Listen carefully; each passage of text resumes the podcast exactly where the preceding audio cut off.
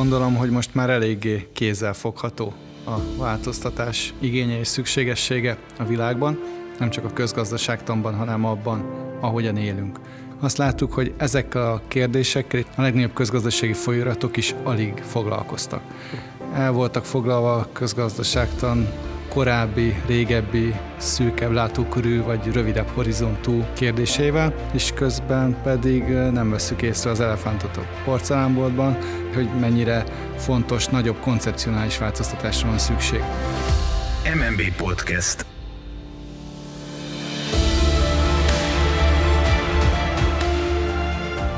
Nagy szeretettel köszöntöm minden kedves hallgatónkat, ez itt újra az MMB Podcast Nánási Kézdi Tamással. Szerbusztok, én is köszöntöm a hallgatókat. És velem, azaz Bodnár előddel. A mai adásunkban pedig a jegybank nemrég nyilvánosságra hozott vitairatáról, az új fenntartható közgazdaságtanról fogunk beszélgetni, a kötet szerkesztőjével, Baksai Gergelyel, az MNB ügyvezető igazgatójával. Szia Gergő, örülünk, hogy újra itt köszönhetünk a stúdióban. Sziasztok, örülök, hogy újra itt vagyok, és én is üdvözlöm a hallgatókat. Legutóbb, amikor nálunk jártál, még a Covid gazdasági hatásainak kezeléséről, meg úgy általában a válságkezelésről volt szó. Most meg már a közgazdaságtan megújításáról és egy új elmélet megalapozásáról tudunk beszélgetni, ami már önmagában egy előrelépést jelez, hiszen ez utóbbi már nem is annyira a jelen, mint inkább a jövő alakításáról szól. És ahogy a május 7-én bemutatott kötet előszavában is írtad, a jövő alakítására azért is vállalkoztunk itt a jegybankban, mert megszületett az a felismerés, hogy az élet minden területén, így a közgazdaságtanban is fordulatra van szükség. Méghozzá olyanra, ami a fenntarthatóságon alapul.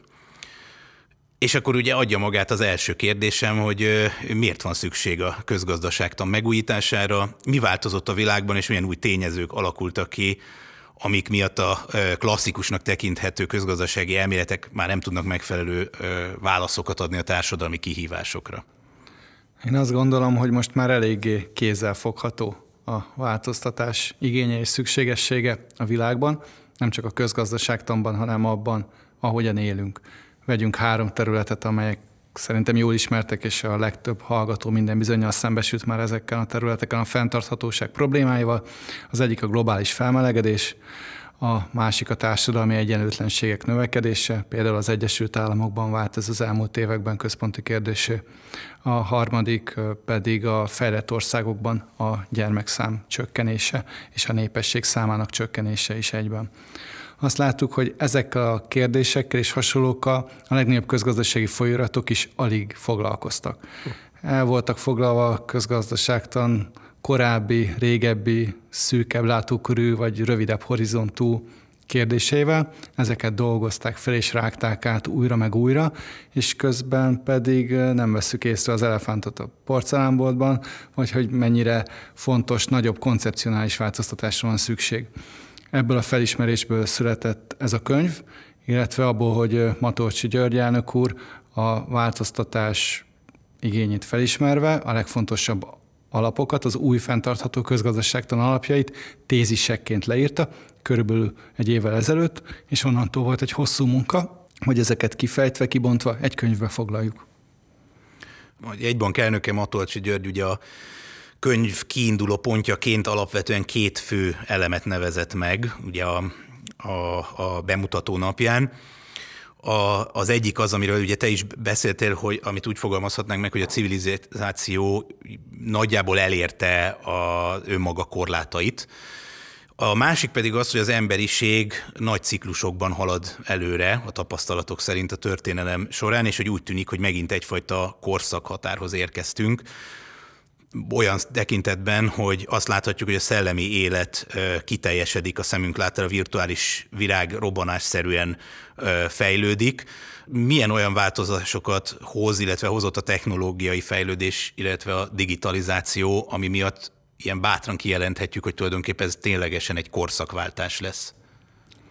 A digitalizáció egy hosszabb ideje tartó folyamat, amiben egy nagyon nagy lépés volt az internet elterjedése a 90-es évek második felében, majd a sávszélességek növekedésével annak a gyakorlata, hogy nagyon sok minden, nagyon könnyen, mobilon, folyamatosan hozzáférhetővé vált, plusz az a másik következmény, hogy ez a kapcsolat két irányú lett, azáltal, hogy bármilyen internetes anyagot fogyasztunk, mi magunk is adatokat képzünk.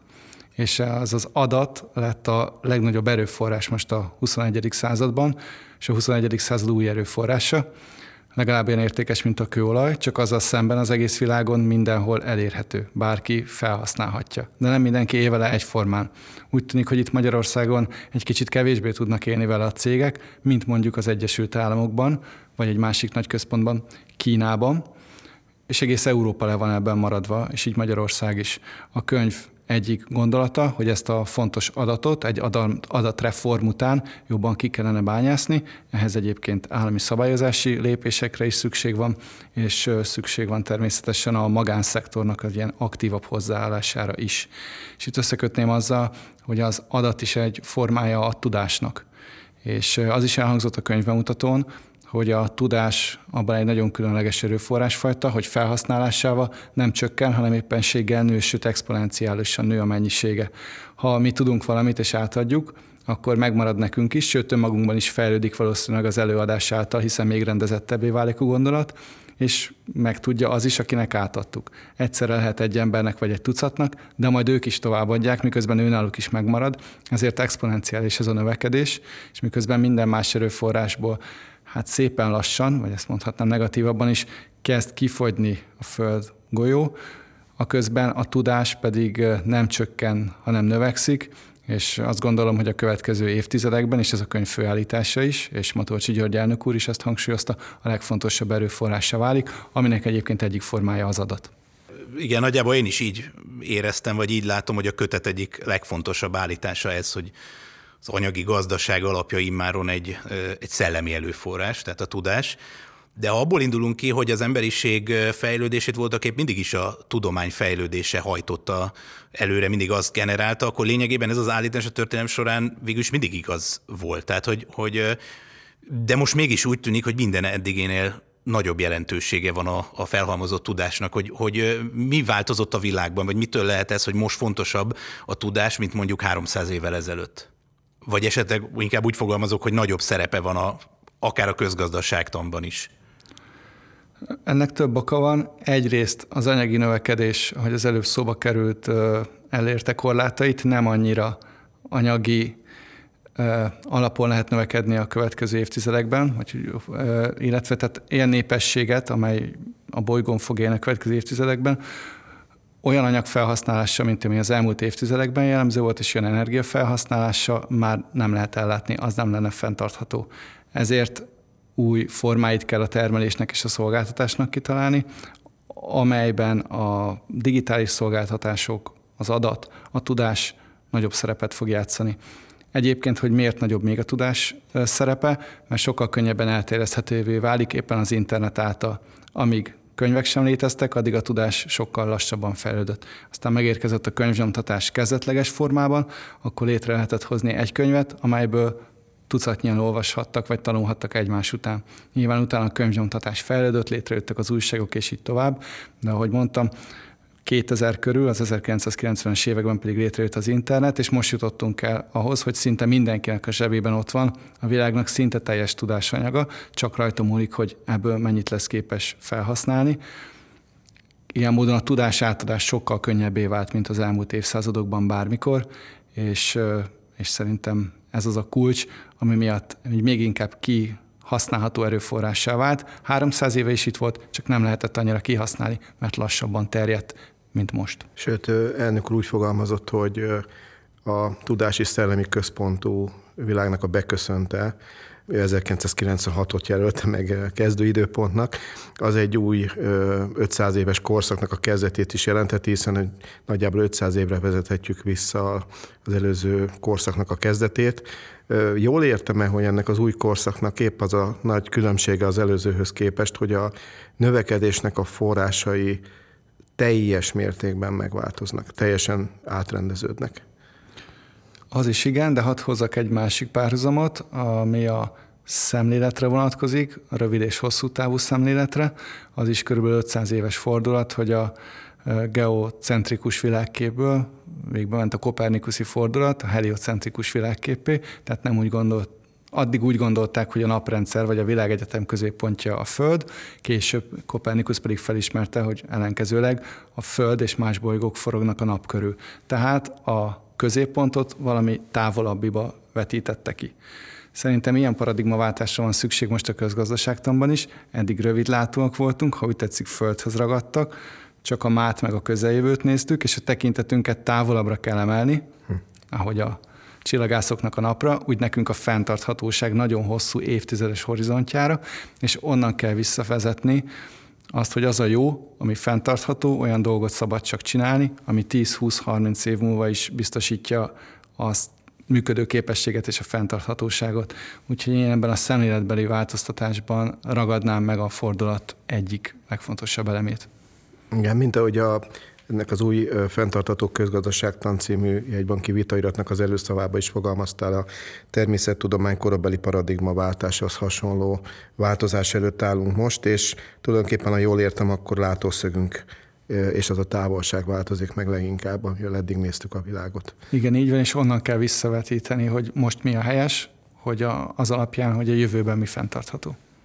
Ja, a, abba az alaptézisben, amit uh, Matolcsi elnök úr uh, felvázolt ugye a könyv legelején, annak az egyik pontja az, hogy tulajdonképpen a fenntarthatósági fordulat egy gondolati forradalommal indul. És ugye az, hogy onnan hogyan tud tovább terjedni. Tehát most inkább arra irányul a kérdésem, hogy ha megnézzük ugye a, az emberiségnek akár csak az elmúlt 200 éves történetét, akkor ugye ezek a közgazdasági elméletek egyre gyorsabban jöttek és fejlődtek, és különböző kísérleti időszakok voltak, az eltérő társadalmak eltérő közgazdasági elmélet alapján próbálták a maguk gazdasági működését megszervezni. Volt, ami elbukott, volt, ami a mai napig működik, volt, ami teljesen átalakult.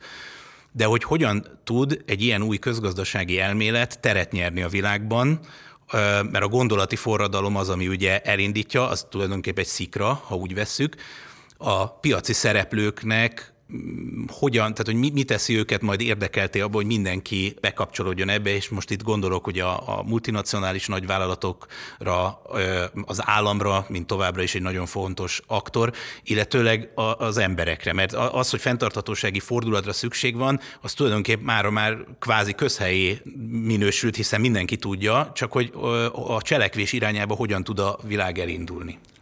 Igen, Thomas Kuhn, aki kidolgozta a paradigmaváltás fogalmát, a tekintetben nem volt túl optimista, ő azt mondta, hogy egy új paradigma akkor nyert teret, hogyha az előző nemzedék kihal.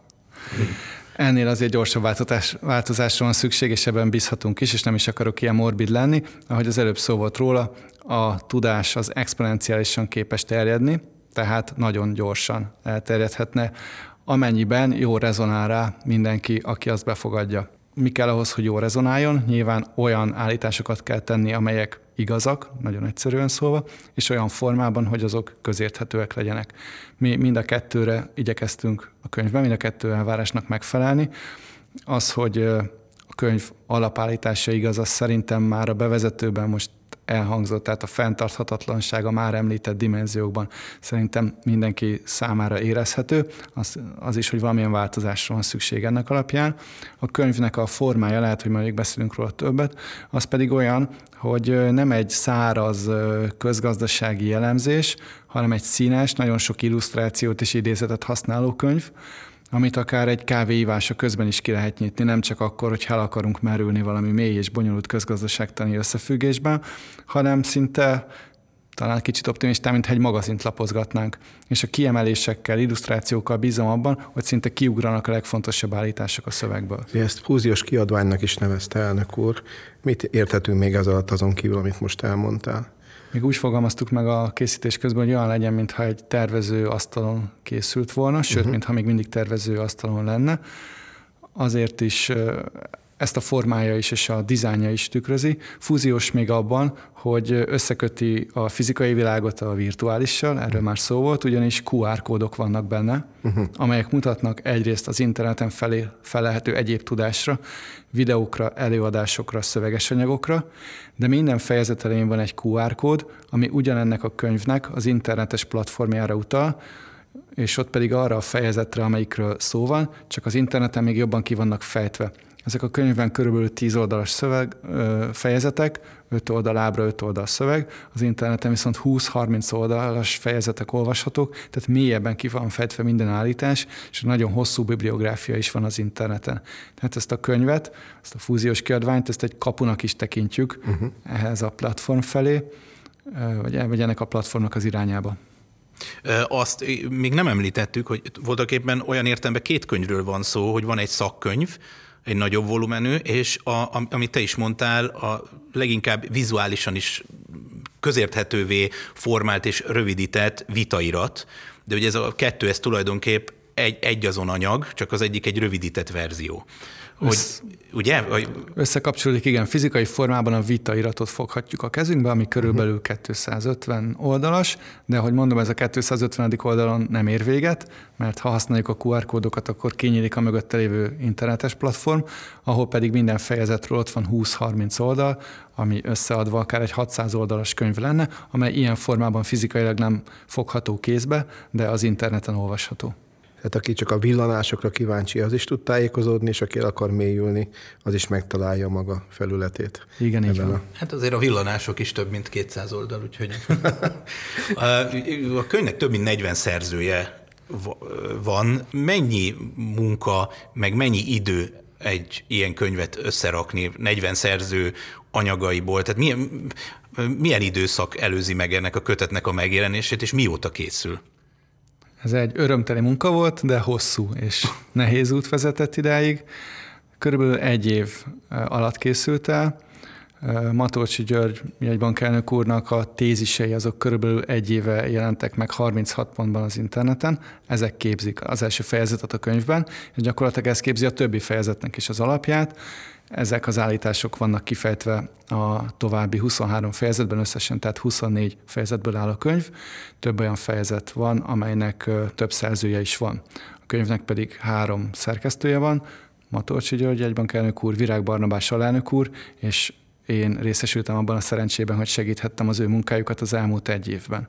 Ugye nagyjából párhuzamosan készült a hosszabb anyag és a rövidebb tördelt anyag, vagy a rövidebb vitairat, a vitairatban különös hangsúlyt helyeztünk arra, hogy, hogy mondtam, nagyon könnyen befogadható legyen, a legfontosabb állítások szinte kiugorjanak a szövegből. Az ember, ha kinyitja, akkor szuggesztíven, akaratlanul is fog, befogadhassa őket. Nagyon nagy szerencsénk volt együtt dolgozni, nem is Nemes Sanitával, egy kiváló dizájnerrel és tördelővel, aki nagyon sokat segített nekünk ebben. És és a végén igen, az internetes honlap munkálatai is extra erőfeszítést igényeltek a kollégáktól, úgyhogy nagyon sokan dolgoztak ezen a könyvön, és összességében mintegy egy évet ölelt fel a munka. Ez egy vitairat, ugye ezzel kezdtük, aminek az a célja, hogy konstruktív vitát generáljon, és a vélemények fúziója által létrejöjjön majd egyszer belőle várhatóan egy végleges nagy alapmű, tehát nevezzük így. Kiknek a véleményére, hozzászólásaira számítotok itt elsősorban? Igen, ez egy vitairat. Néhány gondolat végén nem is pont van, hanem kérdője, és nagyon kíváncsiak vagyunk az olvasók és a befogadók véleményére. Mindenkinek a véleményére kíváncsiak vagyunk, ezt nagyon hangsúlyosan mondom, nem csak közgazdászokéra. Az a könyvben kimondott alapja is a jövő fenntartható közgazdaságtanának, hogy annak fúzionálnia kell más tudományágakkal, a pszichológiával, a biológiával, matematikával, fizikával, ezek a tudományágak egymással átfednek, egyre nagyobbnak látszik a közös halmaz, és ott van ezek metszetében a közgazdaságtól, ami csak úgy fejlődhet, ha mindezektől tanul, eltanulja mondjuk a fenntarthatósági aspektusokat, de nem csak a tudósok véleményére vagyunk kíváncsiak természetesen, hanem minden olvasóéra bármivel is foglalkozik. Ahogy mondtam, én bízom abban, hogy mindenki számára alapvetően érthető a könyv, ahogy a legfontosabb üzenetei, és ha ha véleménye van róla, akkor az interneten a már említett portálon, amely QR kódokkal érhető el, de, vagy az MNB honlapjáról közvetlenül, minden egyes fejezeten nél van egy gomb, amire rákattinthat, hogy véleményt szeretne írni a szerzőnek, amely, ha levélben megfogalmazza, akkor el fog jutni hozzánk. Nem csak a kiadvány fúziós, hanem a, az új közgazdaságtannak is ebbe az irányba kell haladnia, hogyha jól értem. Ez mit jelent? Magába szippantja a különféle tudományokat, vagy csak elemeket vesz át belőle. Tehát hogy képzeljük el az új közgazdaságtan és a más tudományok kapcsolatát e tekintetben? A közgazdaságtan nem fogja magába szippantani más tudományágakat, de a határterületeken egyesül uh-huh. velük, egyébként uh-huh. ők is egymással, uh-huh. és így jön létre ez az interdisziplináris új közgazdaságtan. Vegyünk egy példát, a adat fizikai, matematikai, informatikai előtudományok nélkül nem annyira használható, nem bányászható ki, nem használható ki teljes potenciájában, pedig a közgazdaságtannak szüksége van rá, uh-huh. akkor nyilván szükség van ilyen előtanulmányokra is. Az ember jobb megértéséhez nyilván a pszichológia, antropológia tudományaihoz kell fordulnunk. Ahhoz, hogy a fenntarthatóság értékrendjét jól megértsük, szükség van még elvontabb bölcsészettudományokra, teológiára, filozófiára, a környezeti fenntarthatóság vizsgálatára, illetve azt is vegyük figyelembe, hogy a pénznek is egy új természete kezd megjelenni, itt van velünk, a pénz egyre inkább adatnak felel meg az elektronikus pénz, de a jövő digitális pénzei pedig már az energiából vesznek át tulajdonságokat. Tehát pénz, adat, energia, ezek is lassan összemosódnak, ezért is van szükség minél több tudományág jobb megértésére és becsatornázására a közgazdaságtanba. És ez az új interdisziplináris, új fenntartható közgazdaságtan nem túlzás azt állítani, hogy ennek a várható szellemi változásnak az egyik fő motorja lesz? Tehát esetleg nem mondhatjuk azt, hogy ez az új közgazdaságtan maga a fenntarthatóság tudománya? De bízunk ebben, a, azt gondolom, a közgazdaságtanról egyszer azt a kifejezést hallottam, hogy egy győztes tudománya az elmúlt évszázadoknak, mert szinte az egész világot a közgazdaságtan, a haszon, az érték szemüvegén keresztül nézzük. Na most ez a szemüveg néha torzított, most már azt látjuk, és olyan döntésekre vitte rá az embereket, amelyek hosszabb, vagy vállalatokat, amelyek hosszabb távon bizony visszaütöttek, ismét visszautalhatok mondjuk a globális felmelegedésre. Most egy új szemüvegre van szükség, igen, ezt adhatja az új fenntartható közgazdaságtan, de nagyon fontos, hogy ez olyan szemüveg legyen, amelyre távolra is jól látunk, nem pedig csak közelre. És ezt a távolra látó szemüveget felvesszük, akkor talán az is egyértelművé válik, hogy a jövő záloga nem annyira az egyéni érdek, hanem a közérdek elsősége. Ezt is hallhattuk a könyv bemutatóján. Mennyire rendezi ez át a, a ez a változás az jelenlegi egyénközpontú világunkat? Átrendezi-e például az állam működését? Átrendezi, igen. Kociszki György professzor úrnak van egy nagyon érdekes fejezete, az etikus kultúra és közösségi alapú új közgazdaságtanról ebben a könyvben.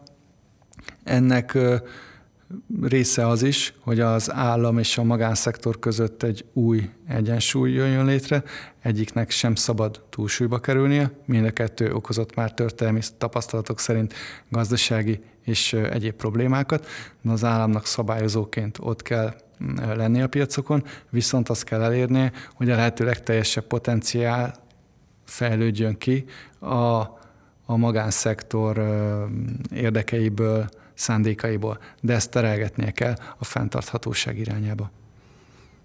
Az érdekelne még, hogy a, hogyha ez az új interdisziplinális tudományág a változás szellemi motorja, hasonlóképpen mondhatjuk-e azt, hogy ez a kötet ugye azért tulajdonképpen a jegybank ki munkatársak, a jegybanki család közreműködésével készült, hogy a jegybank, a Magyar Jegybank Magyarországon, vagy akár talán nemzetközi szinten is ennek a új tudományák kidolgozásának szintén az egyik motorja lehet, vagy műhelye. Mennyire mutatkozik ez meg a kiadványon? Ebben biztos vagyok, a kiadvány egyértelműen ezt tükrözi.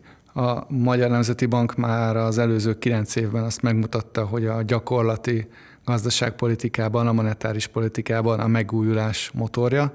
Számos olyan új intézkedést hozott létre, vezetett be, amelyik a gazdasági teljesítményt javította, miközben a Magyar Nemzeti Bank elérte az inflációs célját is, legalábbis azelőtt, hogy most globálisan egy ilyen erőteljes inflációs hullám elindult volna.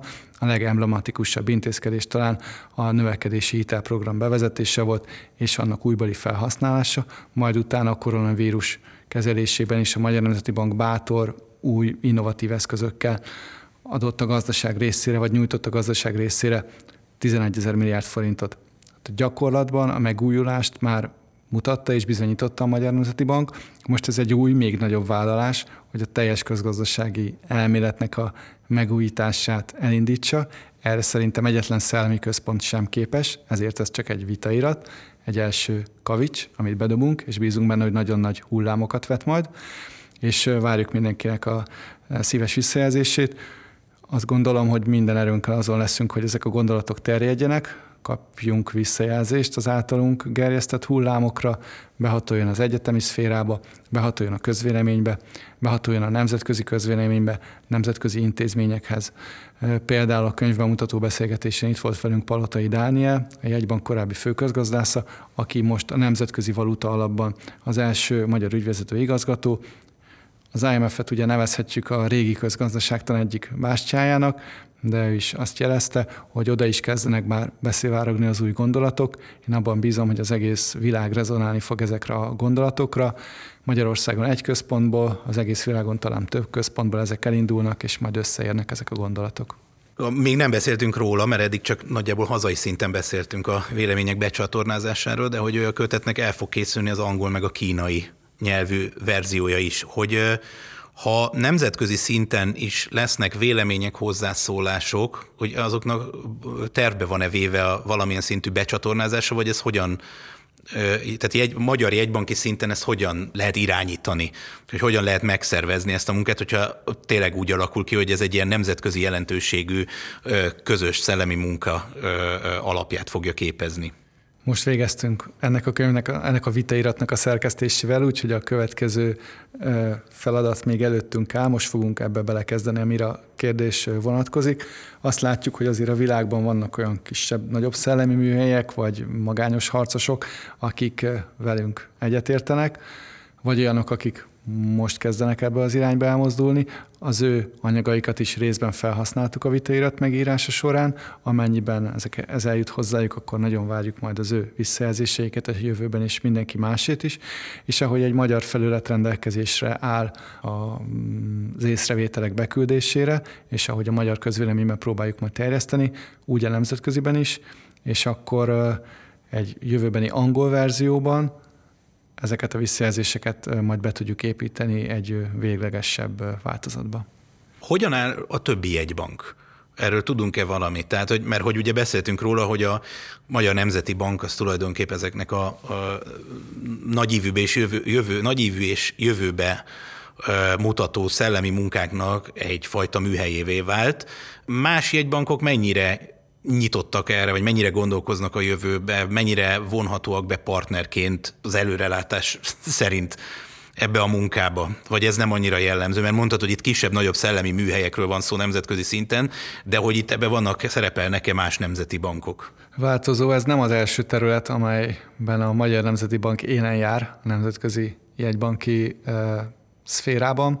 Az egyik, ami eszembe jut, az a versenyképesség, amelyel a Nemzeti Bank több mint öt éve kezdett foglalkozni, és nagyrészt utána a más jegybankoktól is kaptunk visszajelzéseket, hogy mennyire érdekli őket a téma, és ők is konferenciákat szerveztek. A következő a zöld gazdaság, amely tekintetében Magyarország, a Magyar Nemzeti Bank kapott az elsők között felhatalmazást az országgyűléstől, hogy ezt is vegye fel a mandátumai közé e tekintetben is élenjáró, és úgy gondolom, hogy az új fenntartható közgazdaságtanról való gondolkodásban is élenjárók vagyunk. Most még más jegybankokkal szerintem igazán kiforrott eszmecsere erőkorai lenne, de bízom benne, hogy néhány éven belül ők is nagyobb erőforrásokat, figyelmet fognak fordítani ennek a területnek. Nem azt mondom, hogy ott most ez egyáltalán nincsen meg, de gyakorlatilasabb megközelítésűnek érzem a többi egybankot, vagy, vagy csak gyakorlatias megközelítésűnek, miközben ez az elméleti megalapozáson, mintha kevésbé gondolkoztak volna, de azt is be kell vallanom, hogy vannak olyan kollégáim, akik többet találkoznak más jegybanki vezetőkkel, lehet, hogy ha majd a jövőben őket kérdezitek erről, akkor további részleteket tudnak mondani. Én most így látom a nemzetközi helyzetet. Azt fontos lenne megemlíteni, ugye említetted Gergely, hogy, hogy a vitairat az, amiből érdemes kiindulni, és annak a hátterében van ez a elmélyültebb olvasmány, elmélyültebb vizsgálódást kívánó olvasmány, a szakkönyv, hogy ezt a vitairatot jelenleg hol érheti el az, aki érdeklődik, aki hozzá kíván szólni, és ez milyen módon teheti meg a hozzászólását, hogyan szállhat be ebbe a diskurzusba. A vitairat és annak a hosszabb verziója, mögöttes tanulmányok is elérhetők online a Magyar Nemzeti Bank honlapján. A visszajelzéseket is a honlapon keresztül lehet megadni. Minden fejezet mellett van egy gomb, hogy visszajelzést vagy észrevételt küldök a szerzőnek, akkor az egy e-mailt lehet megfogalmazni, és ez az, ez az e-mail el fog jutni hozzánk. A vitairat fizikai formában a Magyar Nemzeti Bank rendezvényein, konferenciáin és partnerszervezetek konferenciáin lesz elérhető, folyamatosan zajlik a nyomtatása. Arra fogunk törekedni, hogy minden érdeklődő lehetőség szerint hozzájusson. Szerintem nagyjából körbejártuk akkor a kötetet. Reméljük a minél több és minél széles körű véleményt és hozzászólást, és ahogy említetted, minél nagyobb hullámok keletkezését a tóba dobott kavics után. Igen, határon belül és kívül. Úgyhogy köszönjük, hogy elfogadtad a meghívásunkat. Én is azt mondom, igen, hát minél nagyobb létszáma, minél aktívabb építőjelegű vitát generáljon a most következő időszakban, aminek eredményeképpen egy erős hatással bíró nagy változásokat hozó végleges mű legyen a, a, az eredmény, amiről még remélhetőleg sokat fogunk hallani a jövőben. Én még, amit te mondtál, amelyet a hallgatók részére megosztanék egy annyi technikai információt, hogy a, a véleményezés lehetősége, igen, az mindenki számára nyitott, és a, a vitairat kukac mmb.hu e-mail címre közvetlenül is el lehet küldeni ezeket a véleményeket, amellett, hogy egyébként tényleg a honlapon található egyes szerzők mellett meglévő gombokkal ugyanúgy ezt el lehet érni. Úgyhogy mindenkinek köszönöm szépen, hogy ma is velünk tartott. Hamarosan újra jelentkezünk az MNB Podcast egy újabb adásával, és addig is viszont hallásra. Viszont hallásra. Köszönöm, hogy itt lehettem, viszont hallásra. Az adásban elhangzottak a beszélgetésben résztvevők saját véleményét tükrözik, amely nem feltétlenül egyezik a Magyar Nemzeti Bank véleményével, így azok nem tekinthetőek egy banki álláspontnak.